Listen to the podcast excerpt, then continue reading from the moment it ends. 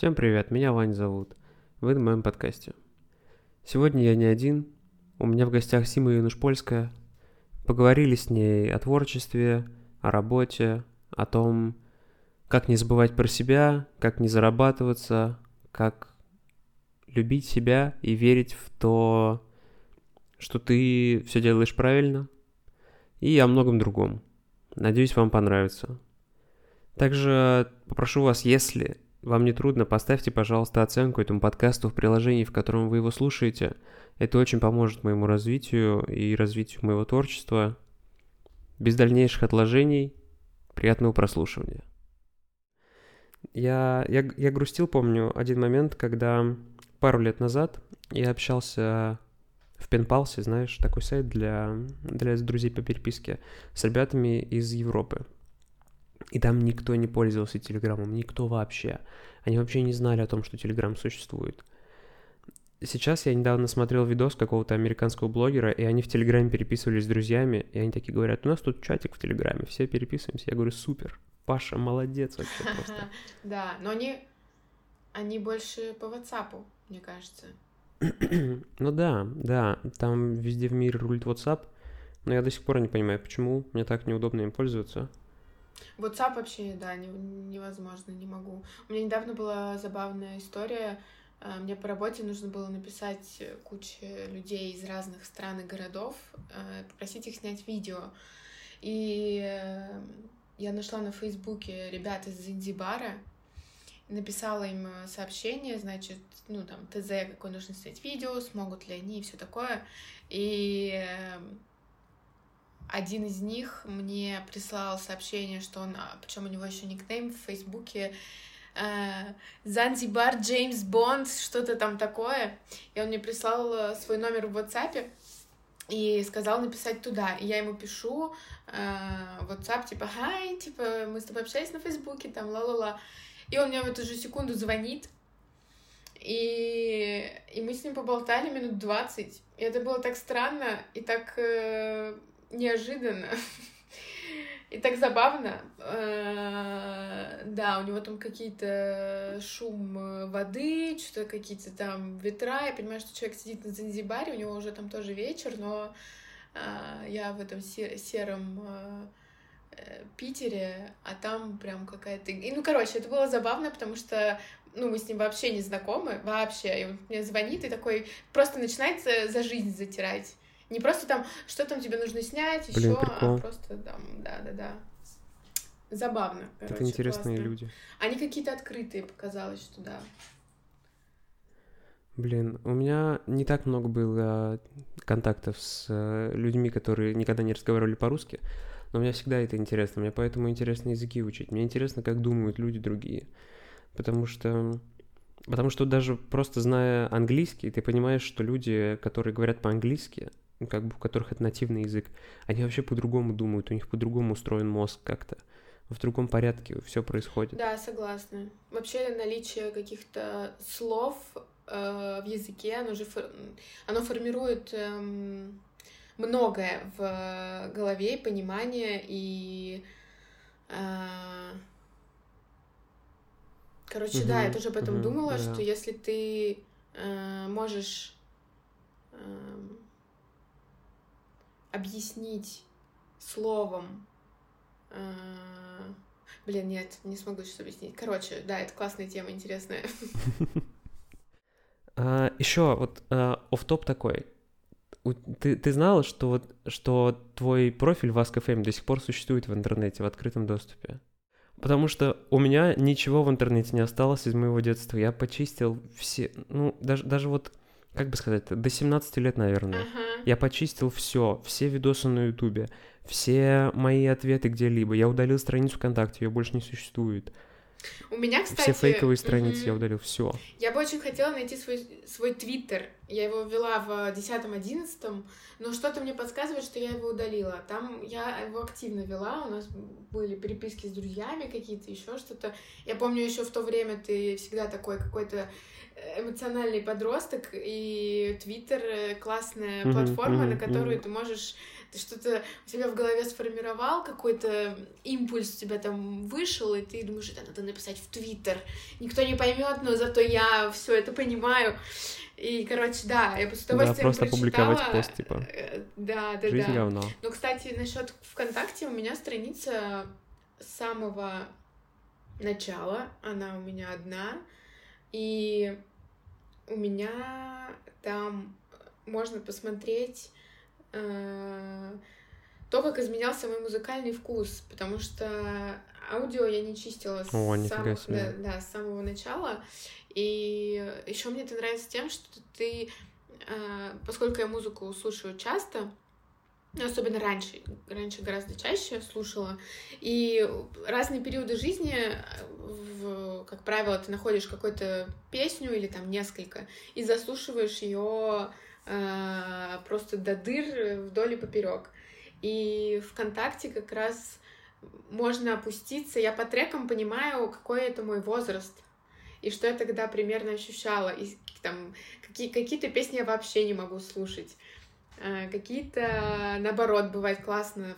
Включаешь и такой, о, это мне типа шестнадцать лет, я такая вся мечтательная, там, ла-ла-ла.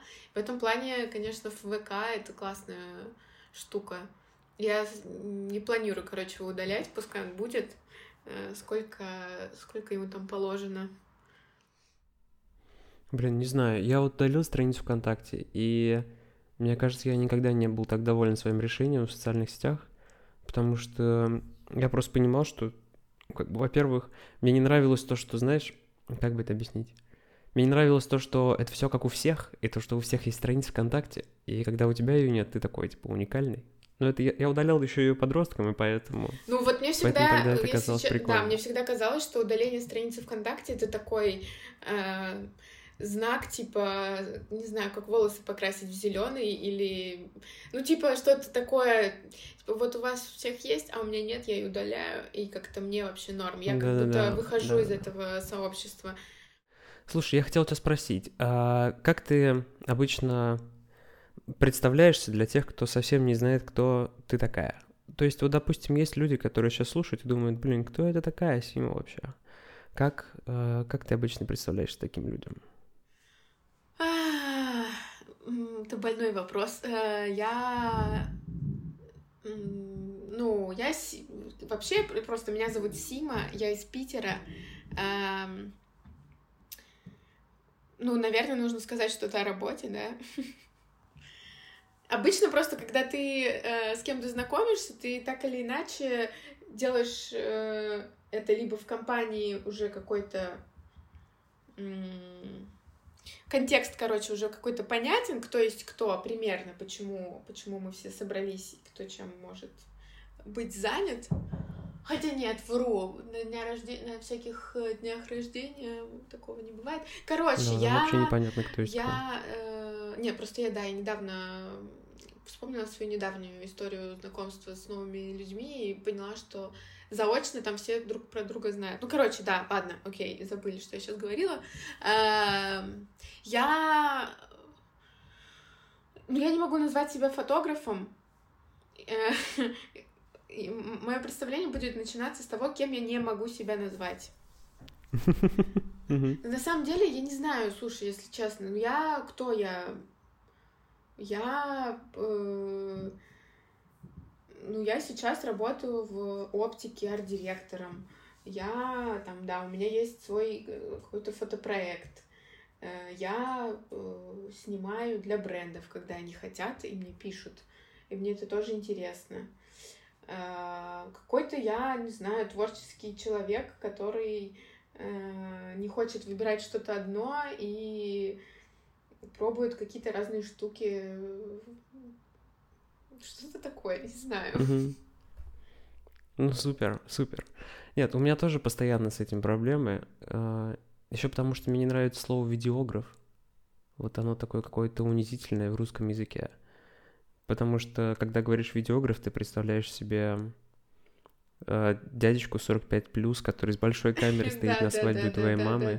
В жилетке и в толстой качках. Да, да, с кучей карманов. Да, да, да. И снимает интервью просто с одного и того же кадра. Ну, а оператором ты можешь себя назвать? А, оператором я не могу себя назвать, потому что я не работаю в продакшене ни в каком. То есть у меня нет, у меня нет режиссера, у меня нет сценариста. И знаешь, и я вообще в целом редко занимаюсь коммерцией. А, обычно я, я говорю, что типа я видеочеловек, знаете, я, я снимаю видео. Угу. А, ну, в последнее хорошо, время кстати. нравится говорить... Мне в последнее время нравится говорить, что я рассказываю истории, потому что это прикольно. Потому что у меня есть подкаст, мне нравится снимать документалки. И ну да, по сути, вот тебе это... нравится рассказывать истории. Это хорошее описание, ты делаешь это разными способами. И звучит это классно. Так что, да, по-моему, отличный вариант. Надо мне тоже что-то такое придумать. Но это тяжело написать, когда у тебя берут интервью или когда тебя кто-то описывает. И... Вот, как скажут, такой, типа, Сима Яnushpolskaya, что она делает? Она... Она сама не знает. И тут и большие три строчки такие, знаешь. Потому что если, если например, берут интервью у Тома Форда, говорят, фэшн-дизайнер. Да, да, это все понятно. Или Пили... у Элины Эльшулер говорят, режиссер. Да. У нас у... какая-то, короче, у деятельности есть название, а у нашей деятельности как будто его нет, и это как-то это мутно. Непонятно, как себя идентифицировать. Mm-hmm. Вот. А как, как пандемия у тебя идет? Как тебе вообще? Как это сказывается на работе, на твоей или на ментальном состоянии? Потому что я чувствую, что двадцатый год для меня был не такой уж плохой. В том плане, что я ничего не делал, и я понимал, что весь мир ничего не делает. И меня нисколько это вообще не напрягало. А в двадцать первом году в моей жизни как будто бы все не очень сильно поменялось.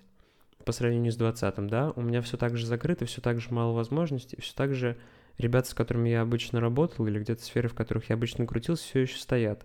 А другие люди как будто что-то делают. И не знаю, как, как это, это правильно или неправильно, но я чувствовал себя прям таким непродуктивным весь двадцать первый год и до сих пор чувствую. Как, как у тебя проходит пандемия?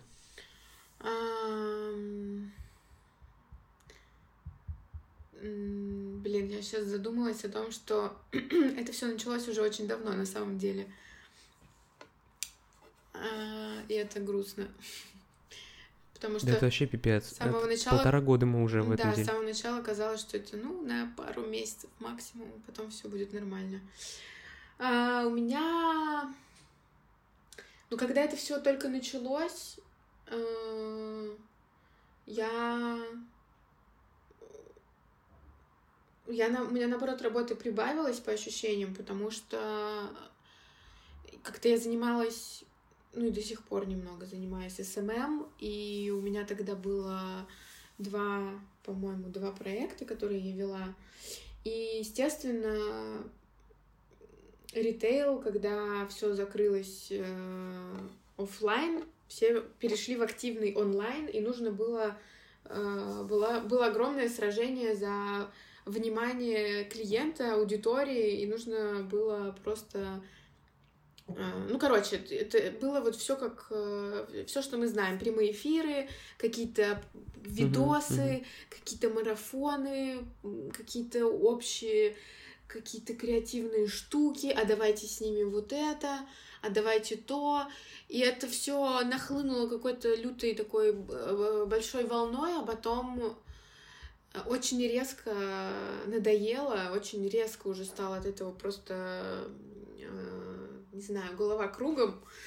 И какое-то в рабочее в пандемию было что-то такое. Глобально,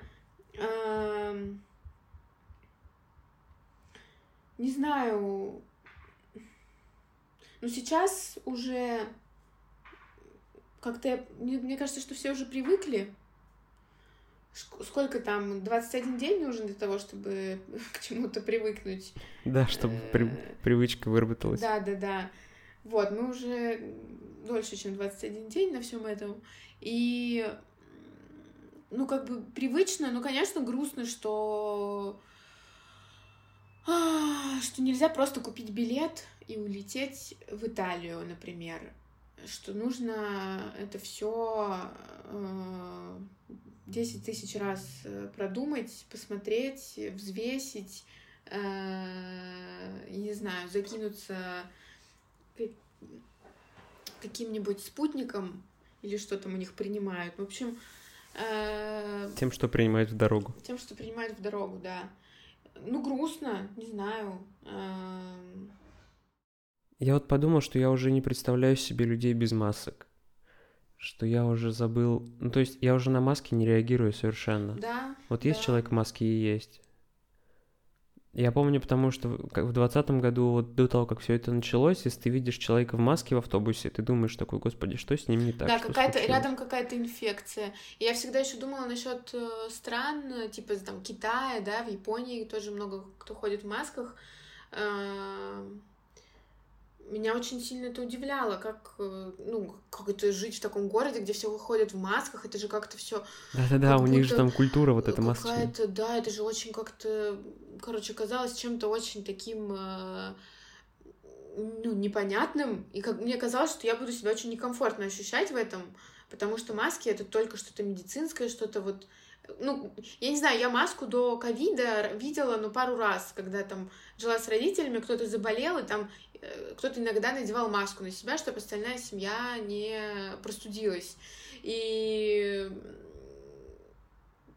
ну, короче, это было очень далеко все. Сейчас, конечно, да. Ну вот и я, да. Последний раз в поликлинике видел маски, наверное, только на врачах. А, а, сейчас, а сейчас вот прям нормально. Ты, наоборот, когда видишь человека без маски, ты уже думаешь такое, что-то вот с ним не так, что-то, мне кажется, он меня не уважает. Да, да, да. Ходит в магазине без маски. У меня еще появилась какая-то... Я еще, знаешь, когда я захожу, ну... захожу в магазин, ну, заходишь без маски, охранник на тебя смотрит и пропускает, и внутри тоже есть люди без маски, и ты такой, что мы все вместе нарушаем закон, мы все сейчас да, здесь да, да, такие да. Bad, bad girls and, and boys. Короче, да. У меня, у меня достаточно сильная ОКР иногда проявляется, и я теперь не могу в магазин зайти без маски. До, до того была такая ситуация, что мы, э, мы сидели в заведении с ребятами и решили дойти до магазина. Mm-hmm. То ли там жвачку купить, то ли еще что-то. И мы вышли, все без масок. Мы дошли до магазина, я зашел, понял, что маски на мне нет, и у друзей ни у кого масок нет. Я развернулся, ушел обратно, взял маску и вернулся в магазин. Mm. Просто потому что я не могу без маски там находиться внутри. И это вообще просто так... Такое странное событие все в жизни. Да. Я тебе скину интересные видосы. Есть такая актриса на Ютубе, Джулия Нолки. И она снимает видео весь год. Она уже, уже два года, получается. Ужас какой, два года. Рассказываю о пандемии предыдущей себе. То есть она... разыгрывает сценку, как будто бы она возвращается из будущего в прошлое и рассказывает о том, что происходит в будущем. Ага. И там уже есть шесть частей, как она рассказывает про пандемию себе прошлой. Mm-hmm. И про... Я, я только благодаря ее видосам вспомнил, что в двадцатом году горела Австралия. Кстати, да. Я, я только благодаря этому вспомнил, потому что я об этом забываешь на фоне этого. Я только благодаря ней вспомнил о том, что в Сибири затопили... реку огромную химикатами. Угу. И Камчатка еще тоже была. Да, да, да, да. И вот ты об этом, обо всем забываешь, потому что живешь в этом постоянном, в этой постоянной движухе на границе жизни и смерти. Да, ну, да, и тревожность, мне кажется, тревожность, ну, это факт, у всех очень сильно повысилась, потому что ты живешь, э, ну, в состоянии, когда ты не понимаешь... Ну, сейчас уже вот вроде как э, осень, примерно что-то понятно, но очень долгое время сложно было же что-то планировать там на месяц вперед, как это так, там не, да, неделя да, да, да. Тоже ты думаешь, ну, э, ну не знаю, а как, а вдруг нас закроют, а вдруг там еще что-то, а вдруг я вообще заболею, а вдруг, э, не знаю, все что угодно может случиться, и в этом состоянии, конечно, тоже жить. Это можно посмотреть по тому, как ты в очереди стоишь, кто-то кашляет, и все вокруг него расходятся. Просто, ну, поперхнулся человек, и все расходятся вот а, так, да, знаешь, да, да. На, на метр друг от друга. А, говоря, кстати, про Запад и про нас, на Западе есть такая движуха, но она уже подходит к концу. Но у нас она только разгорается, как мне кажется. потому что мы догоняем Запад во многих вопросах. Есть такая движуха, как hustle culture. То есть ребята, которые хаслят двадцать четыре на семь, которые работают всегда, у которых... Есть, есть такой известный мужик Гарри Ви, у которого огромный фолловинг, и все они пытаются постоянно работать. Вот смысл жизни в достижении целей, тот, кто хорошо работает, тот хорошо живет, какой-то марксизм такой на максималках. И вот у них это было популярно пару лет назад, и был насыщен прям западный интернет всем тем, что люди работали, работали, работали, работали, работали, работали. А у нас, мне кажется, только сейчас начинается разгоняться эта тема, вот эти бесконечные продуктивные истории в Инстаграме, mm-hmm. то, что я в двенадцать часов дня, я уже проснулась, сходила на почту, поела, погуляла с собакой, занялась йогой, mm-hmm. помедитировала, посмотрела два видеоурока и все такое. И вот, мне интересно, что ты по этому поводу думаешь. Как ты думаешь, насколько это правда относительно нашей ситуации сейчас в России, и насколько это... плохо для нас, для всех, как для общества. Как, как это на нас всех влияет, вот эта бесконечная погоня за продуктивностью?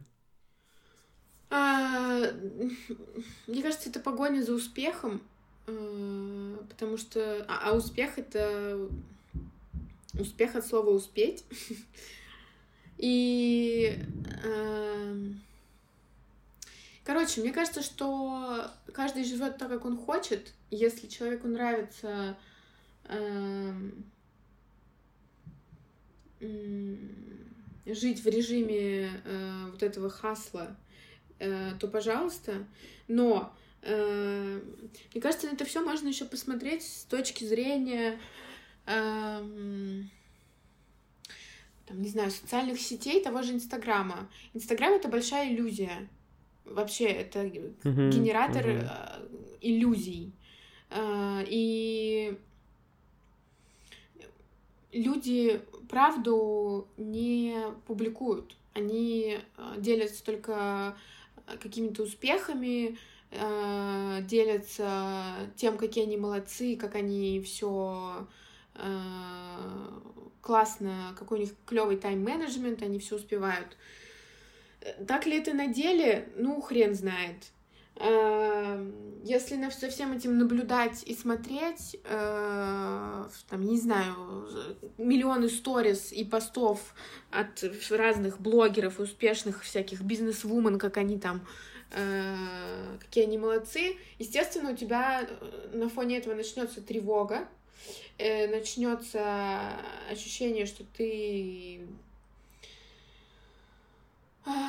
Ничего не успеваешь. Что, что ты ничего не успеваешь, что ты просто вообще кто ты есть, что ты можешь, ты, ты не знаю. Короче, это все как-то, мне кажется, влияет не очень э, хорошо на нашу психику. И да, э, мне тоже так кажется, да. И мне, если честно, я подписана на парочку таких э, ребят, за проектами которых мне интересно следить, но иногда я понимаю, что ну, это очень много. Это, ну, прям это граничит с какой-то... Ну, с чем-то... Ну, вот, мне кажется, иногда людям нужно просто посидеть, отдохнуть, ничего не делать. И... Как бы просто ост... вздохнуть и понять, что они люди.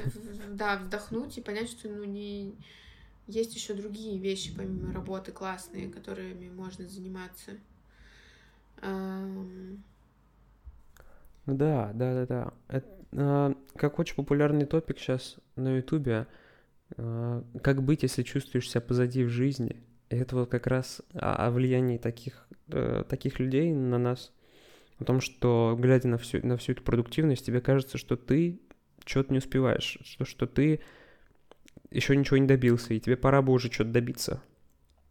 Когда ты смотришь на то, сколько твои ровесники или те, кто младше тебя, зарабатывают, сколько у них там успехов в инстаграмах, во всех социальных сетях, ты такой думаешь, блин, а чё, я-то чего вообще сделал в этой жизни? Жизнь ушла, все, мне двадцать два, жизни больше нет. Хм. Ну, да, это вот, вот как раз к этому это все и ведет. Такое неконструктивное, неконструктивное самобичевание. А, на да, деле у, у тебя каждого нет таких мыслей, своя что, скорость. Что ты ничего не успела. Конечно, есть. Прости, пожалуйста. У меня есть, конечно. Мне летом мне исполнилось двадцать пять. И...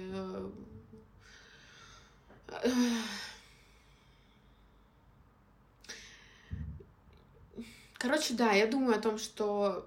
У меня бывает такое. Я думаю, что... Как-то я... А вот там Ванька с соседнего двора, условно, кстати, я не имела в виду тебя, а просто кого угодно. Первое, первое, первое имя, которое пришло в голову. Ну, короче, ты, да, вот это вот сравнение с другими, оно бывает, э, э, заставляет тебя думать о том, что ты какой-то не такой, что ты, э, не знаю, не талантливый, не, не, не усидчивый, не какой-то... не такой, и э, это не конструктивная, абсолютно не, не конструктивные мысли, которые не помогают э, двигаться вперед. Но если сесть и задуматься, окей, э, вот я, например, э, бывает, э, думаю о том, что там, чем я занималась год назад в это время, чем я занималась три года назад в это время. И вот, например, сейчас э, я поняла, что три года назад, вот в это время э, осени, осенью, э, я закончила университет, и я была э, абсолютно зеленой, э, не понимающий, как бы, что делать. Конечно, у меня были интересы, и они там остаются, и все такое, какие-то желания что-то узнавать и пробовать, но я была очень такой зелененькой. И за три года, если вот как бы задуматься, что, что случилось, и прям разобрать конструктивно, ну, как бы, э, ты понимаешь, что на самом деле, как бы, ну, понятно, что у меня скорость не такая, как у, там, я не знаю, Илона Маска или кого еще можно вспомнить, но у меня своя скорость, и мне не надо, не нужно меня с кем-то другим сравнивать, э, себя с кем-то другим сравнивать, мне нужно просто э, жить так, чтобы мне э, нравилось то, чем я занимаюсь, чтобы, как бы, у меня не было внутреннего состояния какого-то гонки постоянной, потому что гонка, мне кажется, она тоже ни к чему классному, хорошему не приводит. И, короче, в этом, мне кажется, вопросе лучше идти от себя просто. И если ты начинаешь сомневаться в каких-то своих достижениях и в том, что ты ничего не делаешь, ну, просто надо вспомнить, кем ты был пару лет назад. Мне кажется, у всех так или иначе любой опыт, он полезен. Даже если человек, не знаю, лежал в депрессии три часа, три месяца или, там, не знаю, три недели на диване, даже в этом опыте есть плюсы.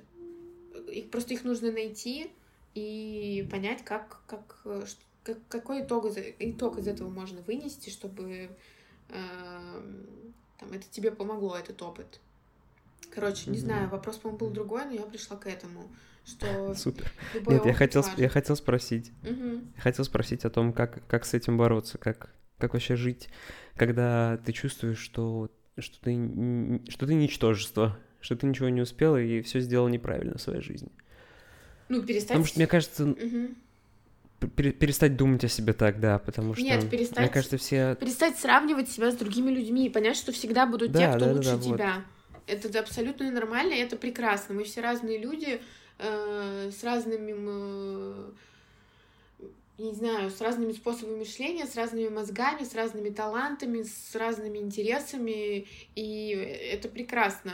И всегда будут те, кто лучше тебя, всегда будут те, кто э, гораздо более усидчивый, умный и, и, и все такое. Кому больше повезло тоже, такое может быть, естественно. И, ну, не надо себя сравнивать просто. И, ну, я думаю, надо еще обратиться к себе, как бы, и понять, что...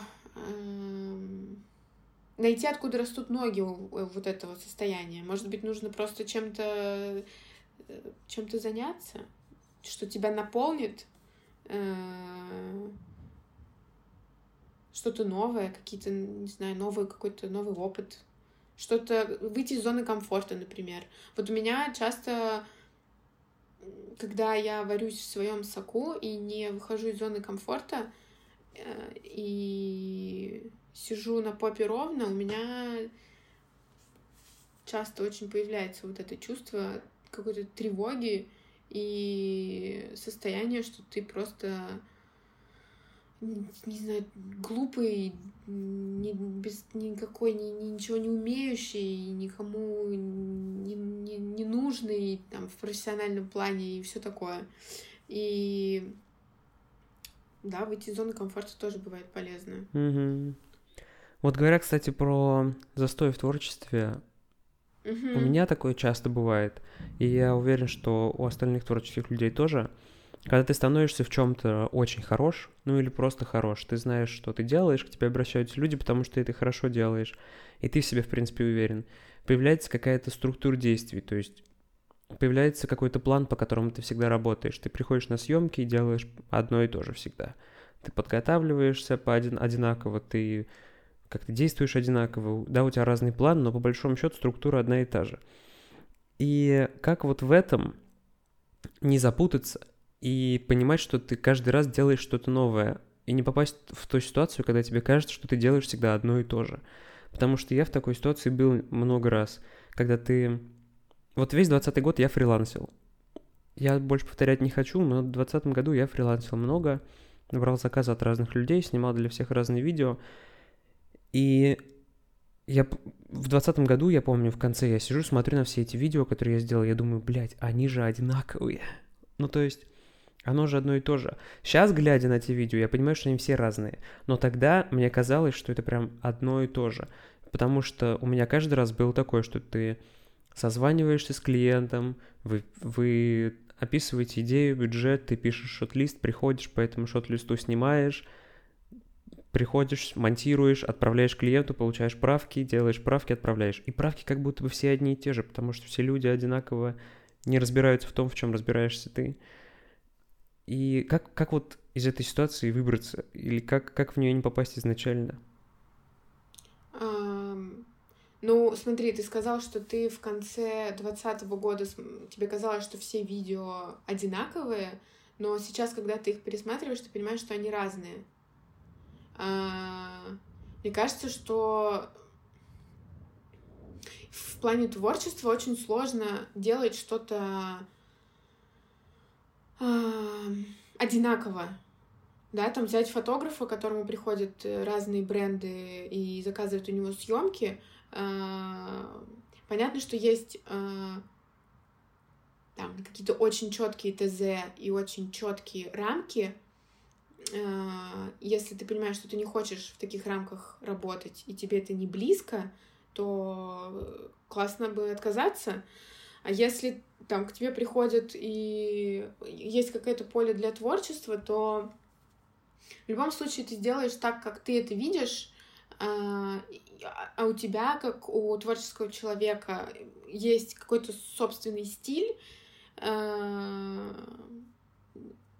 и в, ты, ну, как бы, ты творишь в своем собственном стиле. Понятно, что ты можешь делать шаг влево, шаг вправо, но в общем и целом этот, как бы, узнаваемый стиль, он будет при тебе, и, возможно, как раз-таки из-за этого тебе кажется, что ты делаешь одно и то же. Но, может быть, это как раз-таки плюс, что у тебя есть э, там какая-то твоя отличительная особенность, черта в твоем творчестве, которая, э, из-за которой к тебе как раз-таки и приходят э, разные клиенты. Э, а если... Э, Сейчас, а как... Ну, если коротко, то просто как-то смириться с этим, да? Не, не просто понять, что на самом деле оно все разное, просто продолжать делать то, что делаешь лучше всего. Нет, ну, мне кажется, может быть, твой вопрос больше связан с каким-то... Эм... Просто если ты работаешь, вот постоянно фрилансишь, постоянно у тебя какие-то новые проекты, то... Мне кажется, легко попасть в ту ситуацию, когда тебе кажется, что все одно и то же, что какая-то цикличность, день сурка и все такое. И как вот, как вот чувствовать себя, как чувствовать свою, свою ценность творческую, если ты делаешь одно и то же на протяжении какого-то времени? Ну, искать новые какие-нибудь, но, новые, новые пути, э, попытаться понять, э, что, что можно сейчас сделать другого, в чем себя новым попробовать, э, что можно добавить к тому, что ты уже умеешь, чтобы э, получился какой-то новый результат. То есть действовать не по накатанной схеме, а по какой-то новой. Это будет как раз-таки выход из, нового, из зоны комф- комфорта и э, попытка, ну, попробовать что-то новое. Ну, это, знаешь, mm-hmm. это как, эксперим... как э, эксперименты в живописи, как разные... Э, э, ну, мне, мне кажется, еще можно... Классно быть в диалоге с собой, исследовать чужое творчество и пытаться понять, что, как бы, в, что в тебе отзывается. И... Mm-hmm. Mm-hmm. Пытаться вот как-то это все в свою работу перенести. Мне кажется... У тебя есть... Да. Прости, пожалуйста. У тебя есть кто-то, кем ты постоянно вдохновляешься, знаешь, вот говоря про чужое творчество? Кто-то, кто... Ты точно знаешь, что его работа тебя вдохновит? Как правило. Um, ну, у меня есть... Uh... любимые фотографы.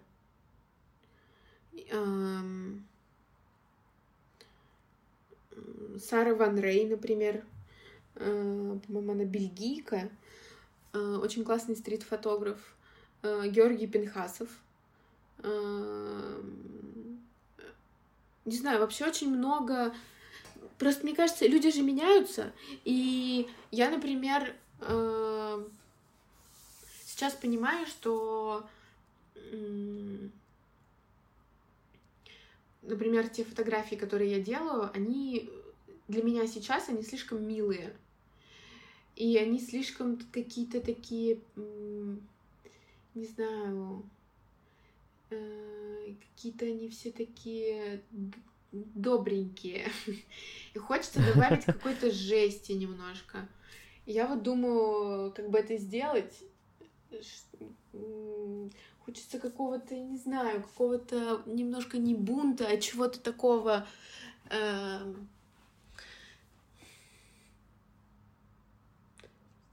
какой-то немножечко, какой-то, да, что-то, что-то такое хочется добавить. Э, кто меня вдохновляет еще? Ну, есть раз... Слушай, меня может вдохновить вообще что угодно. Фотографов разных, которые меня вдохновляют, конечно, очень много тоже есть, да.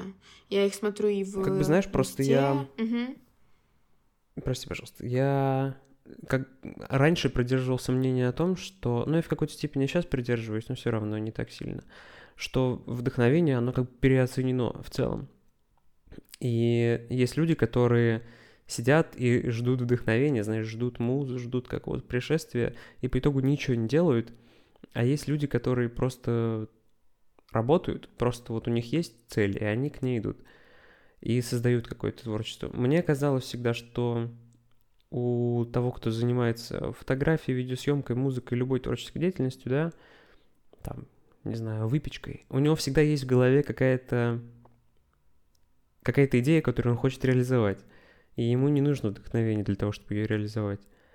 Но я понимаю сейчас, чем, чем дольше я живу, тем дольше, чем дольше я что-то смотрю чужие работы, я понимаю, что иногда ты смотришь на чужую работу или смотришь на что-то, что в жизни происходит, и думаешь, блин, хочу так же. Или хочу вот это показать своей работой. Или ты, ты смотришь на какую-то простую ситуацию, как кто-нибудь, не знаю, как на улице... дети друг друга кидаются снежками, и ты такой думаешь, блин, это же какой-то... Можно внутренний конфликт так расписать, и ты начинаешь придумывать какие-то идеи, какая-то появляется картина в голове. И у меня как-то просто по-другому работает, наверное, сейчас отно- относительно вдохновения мозг, и мне просто было интересно, вот чем, чем ты вдохновляешься, как, как ты находишь э, идеи для какой-то своей работы. А, у меня все просто. Например, взять, этот, взять аккаунт «Времена года», который я веду. Угу. Мне просто нравится... Мне нравится жизнь, мне нравится жить. И то, что я снимаю...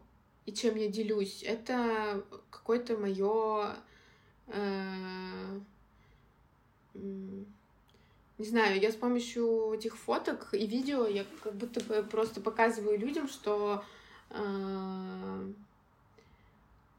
что, что, сейчас, подожди, я недавно ехала в поезде с... с забавным очень дяденькой, интересным.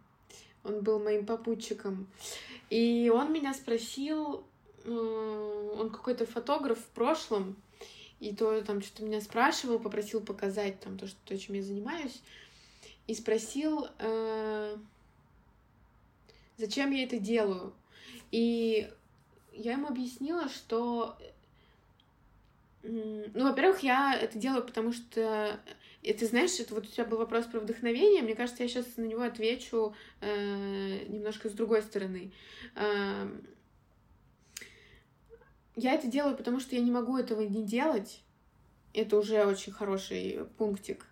Э, и я, я люблю жизнь. Я люблю находить в... Это как, знаешь, не бывает плохого опыта, потому что во всем опыте, во всем, что происходит, можно найти плюсы.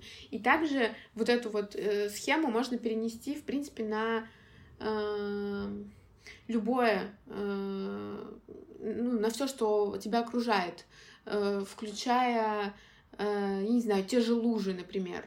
Э, мне нравится находить в некрасивом красивое, э, потому что это как ну, какой-то, как игра, ты постоянно находишься в каком-то, ну, вот в этом, в поиске, ты постоянно, как бы, тебя это держит в тонусе, и ты, благодаря этому, как бы, у тебя такие маленькие, э, происходят маленькие, типа, манифесты, ты, э, не знаю, выходишь на улицу, там, дурацкая совершенно идиотская погода, э, серый ноябрь, и ты думаешь, ага, вот у нас данные такие, что вот в этом, казалось бы, просто... Ну, ну, ну что может быть хуже? Ноябрь, серость, холод, э, свинцовое ну, да. небо. И ты э, ставишь себе задачку, которую ты не обязательно должен сегодня решить, но было бы классно на эту тему подумать. Типа, что хорошего вот в этом, то, что сейчас есть? Наверняка же что-то может быть. И, ну, вот, как, короче, по какой-то такой схеме меня вдохновляет именно, э, как бы, вот эта задача, которую я сама себе ставлю, и вот этот процесс э, игры, когда ты э, пытаешься в абсолютно очевидных вещах найти что-то красивое, что-то, что тебя, э, тебе поднимет настроение, э, те же лужи, и...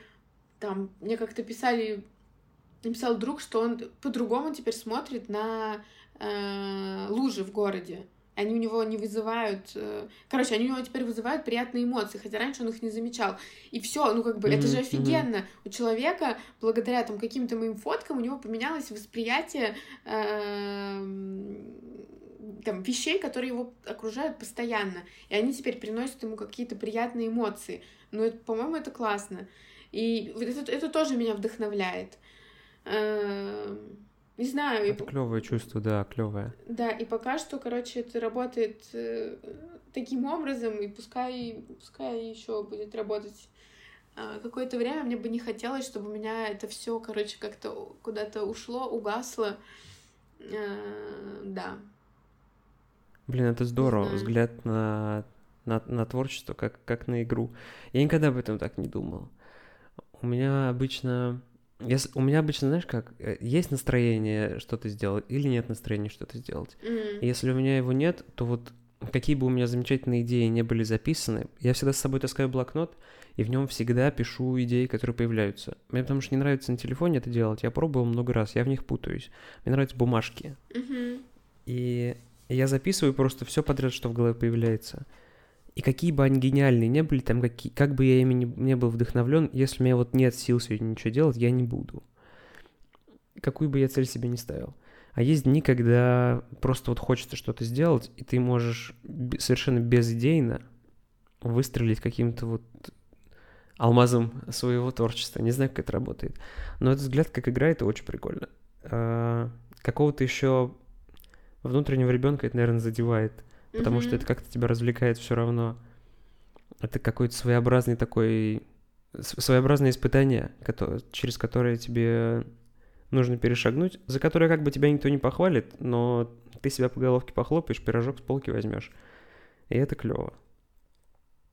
Прикольно.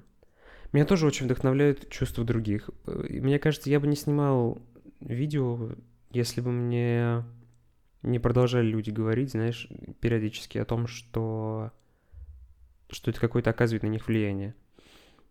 Потому что... я понимаю, что все это я делаю для себя в первую очередь, и все мне это нравится, вне зависимости от того, нравится кому-то или нет. Но когда кто-то говорит тебе, что твое творчество что-то для них значит, это вообще просто совершенно другой уровень э, ощущений. Да, эмоций. Это очень приятно. Угу. Как я сегодня смотрел видео, первый раз увидел, где на концерте у Кендрика Ламара весь зал читает вместо него Humble. И он стоит, молчит, такой просто, ну, просто... удивленный, знаешь, и весь... он замолкает, и весь зал продолжает Humble про него читать. И вот, и они всю песню целиком зачитывают. И я думаю, какие вообще там он ощущает эмоции, когда перед ним десять тысяч человек его песню поют, ему. Я такой думаю, блин, вот это, это вообще супер, просто ради такого стоит жить. Да-да-да, мне кажется, у музыкантов это вообще такая отдельная... не знаю, это обмен энергией с твоей аудиторией, который происходит просто вот м- таким живым э- образом. Это очень классно. Не бывает у тебя такого, что творческий ресурс заканчивается, что вот у тебя просто, как у меня в некоторые дни, нет возможности ничего сделать? Потому что ты, кажется, так много всего делаешь, у тебя там миллион профилей в Инстаграме, оптика, фриланс еще плюс поверх этого всего. И я уверен, какие-то просто в голове есть свои проекты, которые там, не знаю, реализуются, не реализуются, неважно. Как, как на все это хватает вот этого, вот этих сил творческих? А что делать? Надо же как-то жить... Блин, да бывает, слушай, во-первых, во-первых, надо отдыхать. Это у меня открытие этого года. Причем надо отдыхать, даже вот когда ты зеленый, например, устраиваешься куда-то работать. Зеленый, я имею в виду молодой, только вот с университета новоиспеченный пирожок. И ты попадаешь в какой-нибудь коллектив, и тебе что-то вот все хочется, и ты такой весь прям активный, и ты берешься за все, и ты да выходные мне не надо, отпуск, да я работу могу с собой в отпуск взять. И вот эта вот история сейчас, когда я встречаю таких ребят молодых, которые вот с таким вот запалом, я как бы стараюсь аккуратно сказать, что, короче, это, это на самом деле, это путь к выгоранию, когда ты какие-то, не знаю, ну это эндорфины или что это выделяется, когда ты занимаешься каким-то классным любимым делом, и тебе кажется, что ты можешь делать это просто безостановочно, ты можешь, э, да, там, брать с собой работу в отпуск, тебе отпуск вообще в целом не нужен, и выходные тебе тоже не нужны, ты же не таскаешь тяжелые камни и, э, и трубы, там, я не знаю, тебе не нужен отдых просто, чтобы сидеть. Да, да.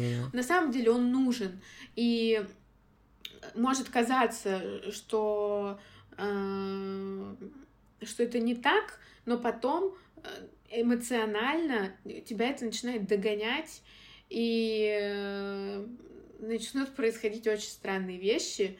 И в какой-то момент ты, ты, ты поймешь, что ты уже не можешь, просто физически ты будешь сидеть перед компьютером, э, ну, и, и, и рыдать, например, что ты, ну, ты не можешь, ну, и, и, как бы эти эмоции очень странные, очень странно их испытывать, потому что, с одной стороны, ты понимаешь, ну, я же это люблю, но, с другой стороны, э, ощущение какого-то просто... отвращение от работы. И тебя да, как будто да, разделяют на две части, и, э, и ты не понимаешь, как эти две части в тебе совместить, что, что, что, что тобой руководит вообще. Поэтому, да, от, важно отдыхать. Важно хотя бы один день в неделю иметь отдыха. Хотя бы один, а лучше два. Э, это тоже открытие для меня этого года. Важно... То, что творческим людям тоже нужны выходные? Ну да, потому что ты... Если ты занимаешься тем, что тебе нравится, ты не будешь воспринимать это как какой-то труд, который тебя... который занимает, отнимает у тебя силы и энергию. Но на самом деле любое... Всё, ну, как бы, любая... какая-то активность, она как бы энергию забирает, ее нужно восполнять, потому что это все может как бы печально закончиться, так что ты больше не захочешь никогда чем-то этим заниматься. Я смотрела просто даже на Ютубе видео про эмоциональное выгорание, и как раз там, да, говорится о том, что э, вот эта вот нездоровая любовь к тому, что ты делаешь, когда ты можешь не есть, не пить, ты, тебе не нужен сон, когда ты чем-то очень сильно увлечен, это как бы звоночки, на которые нужно обращать внимание и немножко как бы себя э, успокаивать и немного говорить: так, стоп, мне сейчас нужен отдых, и, э, короче, отдыхать. Э, вот. Понял. Не знаю, я ответила на этот вопрос? Или не совсем? Uh, да я, я, я, я согласен с тобой, я тоже... Ну, вообще, если честно, э, с эмоциональными тупиками в плане, ну, в плане творчества, естественно, я встречаюсь. У меня... Ну, иногда бывает такое, что у меня кто-то заказывает съемку, а я просто, ну, я хочу, с одной стороны, но я понимаю, что у меня аж, ну, как бы, аж... Э... У меня не рождается в голове никаких картинок, я не понимаю, что сейчас делать, а что, ну, как бы, стойте, стойте, подождите, а где моя фантазия, куда она ушла, а как вообще... А-а-а! И это очень грустно, потому что ты, ты не на волне, не на творческой волне абсолютно, и, ну, приходится да, да, что-то да, да. делать, и, видимо, как бы... Результат, он как бы все равно классный, слава богу, но э, ты просто это делаешь уже потому, что ты знаешь, какие работают механики, что как, там, как это примерно можно все сообразить, устроить, чтобы было классно. Но, но опять же возвращаясь к тому, что мы обсуждали про структуру. Да, эмоционально внутри я, ну как бы в такие моменты я грущу, когда понимаю, что у меня контакт с собой потерян просто напрочь, я не знаю, что... Как, как его, как восполнить вообще вот эти ресурсы, сейчас очень модное слово. Да-да-да, в ресурсе. Да-да-да. И не знаю, короче, на самом деле это очень актуальный вопрос для меня, и ответ на него я еще ищу. Ищу. Я бы хотела... Я тоже пытаюсь понять, как, да, как да. почувствовать, когда ты вот в, этот, в, этот, в эту позицию вступаешь, как, как предотвратить ситуацию, когда ты, ну, в тупике в этом эмоциональном. Потому что даже если ты знаешь, что надо отдыхать, как понять, когда нужно отдохнуть? Когда ты устал. Как вот этот момент поймать? Просто если, если ты чем-то занимаешься, что тебе нравится, ты же не устаешь практически. То есть ты понимаешь, что... Просто если доводить до того момента, когда вот начинается какое-то выгорание, то как... Вот смотри, ты же, ты же не уставшая, когда тебе пишет по большому счету какой-нибудь заказчик и хочет заказать у тебя съемку, но ты не знаешь, что делать вот в ситуации, которую ты описала. Но ты знаешь, что нужно бы отдохнуть, чтобы из этой ситуации выбраться. Как вот понять, в какой момент нужно отдохнуть, чтобы в эту ситуацию не попасть, я до сих пор не знаю. Я не представляю, как с этим... Ну что, что бороться? Бороться? С собой бороться не надо, надо с собой дружить. Но вот как... Как додружиться до такого, чтобы организм тебе говорил, вот все, хватит, Ваня, стоп. Ну смотри, типа, я думаю, что э, можно, например, сделать... Э... воскресенье постоянным выходным, как минимум. Потом можно еще добавить субботу. И просто вот хочешь, не хочешь, надо в эти дни отдыхать и э, ну, поставить себе условия, что вот в эти дни я не делаю ничего. Э, отдых там в плане де- недели или десяти дней тоже нужен. Я не знаю, когда, когда люди так отдыхают. Ну, там два раза в Слушай, год, я вот наверное. Сейчас... Обычные это отпуски, да, вроде у людей там что-то месяц у них есть в год, и они по две недели берут. Я только что вспомнил, я смотрел видео на Ютубе очень давно, типичный день филмейкера. И там мужик, которым я очень вдохновляюсь, который прям супер вообще человек, и он рассказывал такую историю о том, что у него каждый день есть окошки по четыре часа времени, что-то такое там с двух до шести и с восьми до десяти или что-то такое. Не помню. Короче, есть окошки времени, в которые он может работать, и во все остальное время он не может работать. То есть он, он не имеет права притрагиваться ни к какой работе. И хочешь, не хочешь, но ты должен выполнить то, что ты должен в это окошко времени, потому что если ты этого не сделал, ты откладываешь просто ручки, тетрадки, и все, ты ничего не делаешь, потому что ты все себе сказал. Со всеми последствиями разбирайся потом сам, с тем, что не успел сделать. И я тогда думал, что вот это такой прикольный подход... Ну да, но у меня такой подход, например, не будет, наверное, работать. Потому что есть работа, на которую нужно быть постоянно на связи. Нет, нет, наверное. Даже не в этом дело, а как будто бы я сама ставлю себе рамки, в какие часы я должна... Короче, я как-то больше... Человек настроения, как будто бы. И... Иногда бывает классно, ты сидишь, не знаю, днем у тебя работа не идет, а под вечер ты как-то ты э, под вечер у тебя начинается прям какое-то, не знаю, там вдохновение, да, и ты там до двух часов ночи, например, у тебя суперпродуктивное наступает э, время. И это тоже классно словить и в это продуктивное время что-то сделать. Если кто-то работает по схеме какой-то, как знаешь, прием пищи в санатории, и это работает, супер, я очень рада. Надо, наверное, пробовать разные просто. Ну да, да. Кстати, есть еще Блин, приложение. У меня, тоже, у меня тоже бывает такое. Есть приложение, по-моему, там двадцать пять минут ты работаешь, потом у тебя пятиминутный перерыв. двадцать пять а, минут это работаешь. Техника Помидора называется. Да-да-да-да-да, вот она. И да, я снимал про нее видео. Мне понравилось то, что в этом приложении даже есть, э, как это, не секундомера, короче, у тебя звук э, времени, он идет постоянно, секунды, и это очень классно фокусирует. Угу. А, белый шум. Да.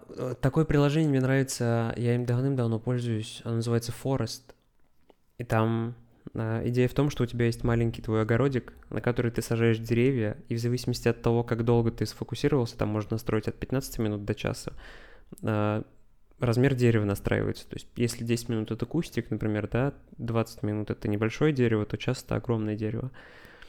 И ты выстраиваешь как бы свой лес, и ты видишь, сколько времени ты прозанимался, и тебя это в какой-то степени мотивирует тоже выстраивать свой лес, просто быть продуктивным вот эти вот пятнадцать минут, что ты mm. тебе поставил. Mm-hmm. Если ты их прерываешь, если ты их прерываешь, там даже отслеживается через другие приложения, то есть он видит, что ты зашел в другое приложение, то твое дерево умирает. И оно мертвое остается стоять у тебя в огороде. И ты всегда видишь, что ты вот в этот момент облажался. Оно платное, и там что-то сто пятьдесят рублей оно стоит. Эти сто пятьдесят рублей уходят на поддержку высадки деревьев где-то mm-hmm. в Европе. В общем, прикольная очень тема, называется Forest. Мне очень нравится. У меня был такой вопрос, завершающий, наверное, финальный, я не знаю, сколько у тебя времени еще есть свободного, но мне интересно, что бы ты могла посоветовать или подсказать тем, кто хочет заниматься тем же самым, чем занимаешься ты?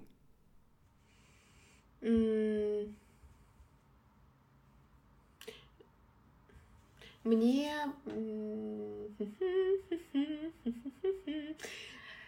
Ну, сейчас, подожди. А, че, а что, что, что из того, чем я занимаюсь, мы выбираем для этого вопроса? А, сложно сказать. Давай, допустим, тем, кто хочет тоже стать каким-нибудь креативным директором, заниматься визуалом, mm. фотографировать. Ну, мне вот. Очень помогает в работе насмотренность. И в работе как арт-директор, и в работе как фотограф. Насмотренность лично я получила большую в, в школе, в университете, потому что оба они были связаны с искусством, с живописью, и через мои глаза прошло очень много разных картин, разных, короче, разных каких-то правильных визуальных образов по пятнам, по цветам, по композиции. И я помню, в университете, курсе на третьем, а у нас было очень много, там, если это история искусств, то мы должны не просто знать там по имени каких-то художников, мы учили прям картинки, распечатанные работы разных художников, и визуально должны были знать, там, какая, какая-то картина, когда написана и какой художник. То есть через глаза проходило прям действительно очень-очень много разных работ.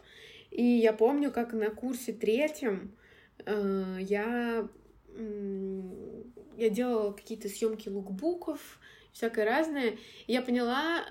начала замечать, как на съемке мне стало легко выстраивать кадр. Прям э, я удивилась, что он как будто сам собой становится, и композиционно мне это все нравится. Я как будто бы... Э, ну, знаешь, когда ты учишь язык, и ты сначала, на начальном этапе, ты задумываешься о том, какие слова нужно использовать и как построить предложение, потом в какой-то момент, благодаря большой практике, большому количеству слов и всему такому, ты э, начинаешь сам говорить и даже не задумываешься о том, как ты строишь предложение. Тебе становится гораздо проще это делать. Mm-hmm, mm-hmm. И вот это же у меня произошло в плане фотографии э, благодаря насмотренности. Э, и еще классно... быть открытым и любопытным к новой информации, к каким-то новым... Не знаю, я... у меня очень много сохраненок, которые мне помогают в работе, и вот это тоже я... особенности, наверное, профессии, там, какой-то творческой. Ты всегда... Там, ты смотришь ленту Инстаграма с утра, например, и ты что-то видишь, и у тебя автоматически в голове срабатывает сигнал, что, о, это можно было бы использовать в работе вот, типа, таким-то образом. О, эту идею можно было бы трансформировать также только вот там, немножко в другой формат и использовать ее там, там-то. И мне кажется, это тоже какой-то способ как бы мышления, когда ты всегда готов воспринять какую-то новую информацию и адаптировать под что-то. И ты всегда, у тебя вот это начеку э, твое внимание. Э, как его развить, не знаю. Наверное, просто нужно э, следить за этим. Следить и как-то mm-hmm. держать в голове твою основную задачу рабочую. И просто это все будет как-то примагничиваться, нужная информация к... Э, потому что ты видишь. Вот. Угу. Что еще? Не знаю. Ну, наверное, про визуальные какие-то образы и насмотренность — это основное, что, что полезно и помогает. Хорошо. а, супер, спасибо большое тебе за, за то, что поболтал со мной. Тебе спасибо. За то, что у нас появилась возможность созвониться. Да. И тебе спасибо. Успех, успех тебе в работе и в дальнейшем нашем э, адском мире. Хм. Надеюсь, что скоро у нас закончится вся эта пандемия, и все да. мы начнем хорошо работать снова. Да, ездить за границу. Спокойно путешествовать. Да, да, да, согласна. Тоже надеюсь на это. Надеюсь, как-нибудь вместе поработать. Да, согласна. Если будет возможность. Да, да, да. Спасибо за разговор. Я не знаю, если честно, было ли там что-то полезное. Я сидела... Весь разговор со мной сидела рядом моя подруга Сима, другая, слушала и думала, блин, что ты, что ты несёшь? Мне кажется, это всегда так. Это, это да, всегда возможно. Так. Особенно, когда у тебя нет возможности себя... Как... себя исправить постфактум. Да. Знаешь? Угу. Я поэтому, когда... Когда с кем-то разговариваю, это всегда происходит, когда с кем-то разговариваешь, ты потом уходишь наедине с собой, с своими мыслями остаешься и думаешь, блядь, что ты вообще наговорил? Да, да, да. Там, там можно было сказать было это, это, там можно было сказать то. Да, но оказывается, люди другого мнения о тебе в этот момент. Оказывается, со стороны все это выглядит совсем по-другому.